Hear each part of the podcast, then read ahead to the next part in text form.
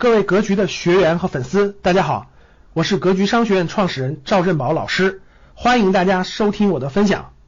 那十二月三日啊，有一个大事发生，不知道你们注意到没注意到？就是中老铁路的正式开通。那这条铁路呢，很多人都知道，其实就是从中国昆明一直要修到新加坡，这是泛亚铁路最早的构想。但是在实际执行当中，确实有各种各样的困难，各位。所以呢，中国和东南亚各个国家的沟通就是一段一段的修。那原计划就是在二零二三年左右，至少要修到曼谷，修到泰国的曼谷。其实很多人很期待这条铁路，因为可以坐着。我们国家的高铁啊，从云南昆明啊，可以坐的老挝、泰国、马来西亚一直到新加坡。第一是工程非常宏伟，对吧？泛亚铁路。第二，我们能坐着火车去东南亚旅游，真的非常开心。那在十二月三号，我们国家开通了第一段，就是中老铁路的开通。其实真的是，我看到这个新闻以后呢，我觉得我非非常兴奋。我还问很多云南的同学们，他们感觉怎么样？他们都特别期待有一天可以从昆明坐火车去东南亚旅行。大家知道。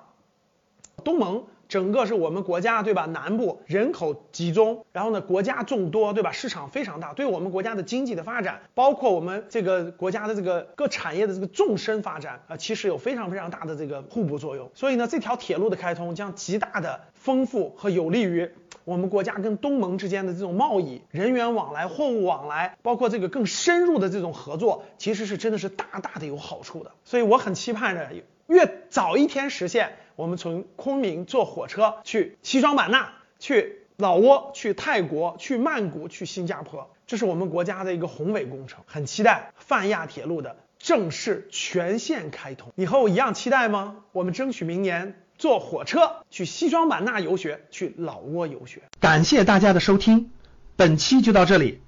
想互动交流学习，请加微信二八幺四七八三幺三二。二八幺四七八三幺三二，欢迎订阅收藏，咱们下期再见。